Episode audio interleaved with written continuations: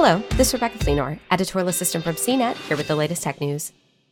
Apple TV Plus, the tech giant's subscription video service, is headed to Comcast devices.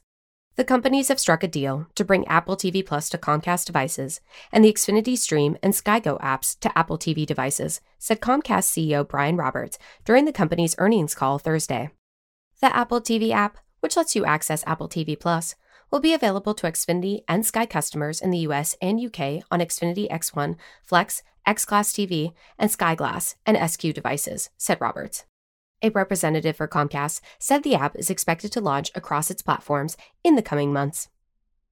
Apple TV Plus costs $5 a month and offers access to original series and movies, including Ted Lasso and The Morning Show. In the Apple TV app, people can also rent or purchase movies and shows, as well as subscribe to channels such as Showtime and Paramount Plus. For more of the latest tech news, visit cnet.com.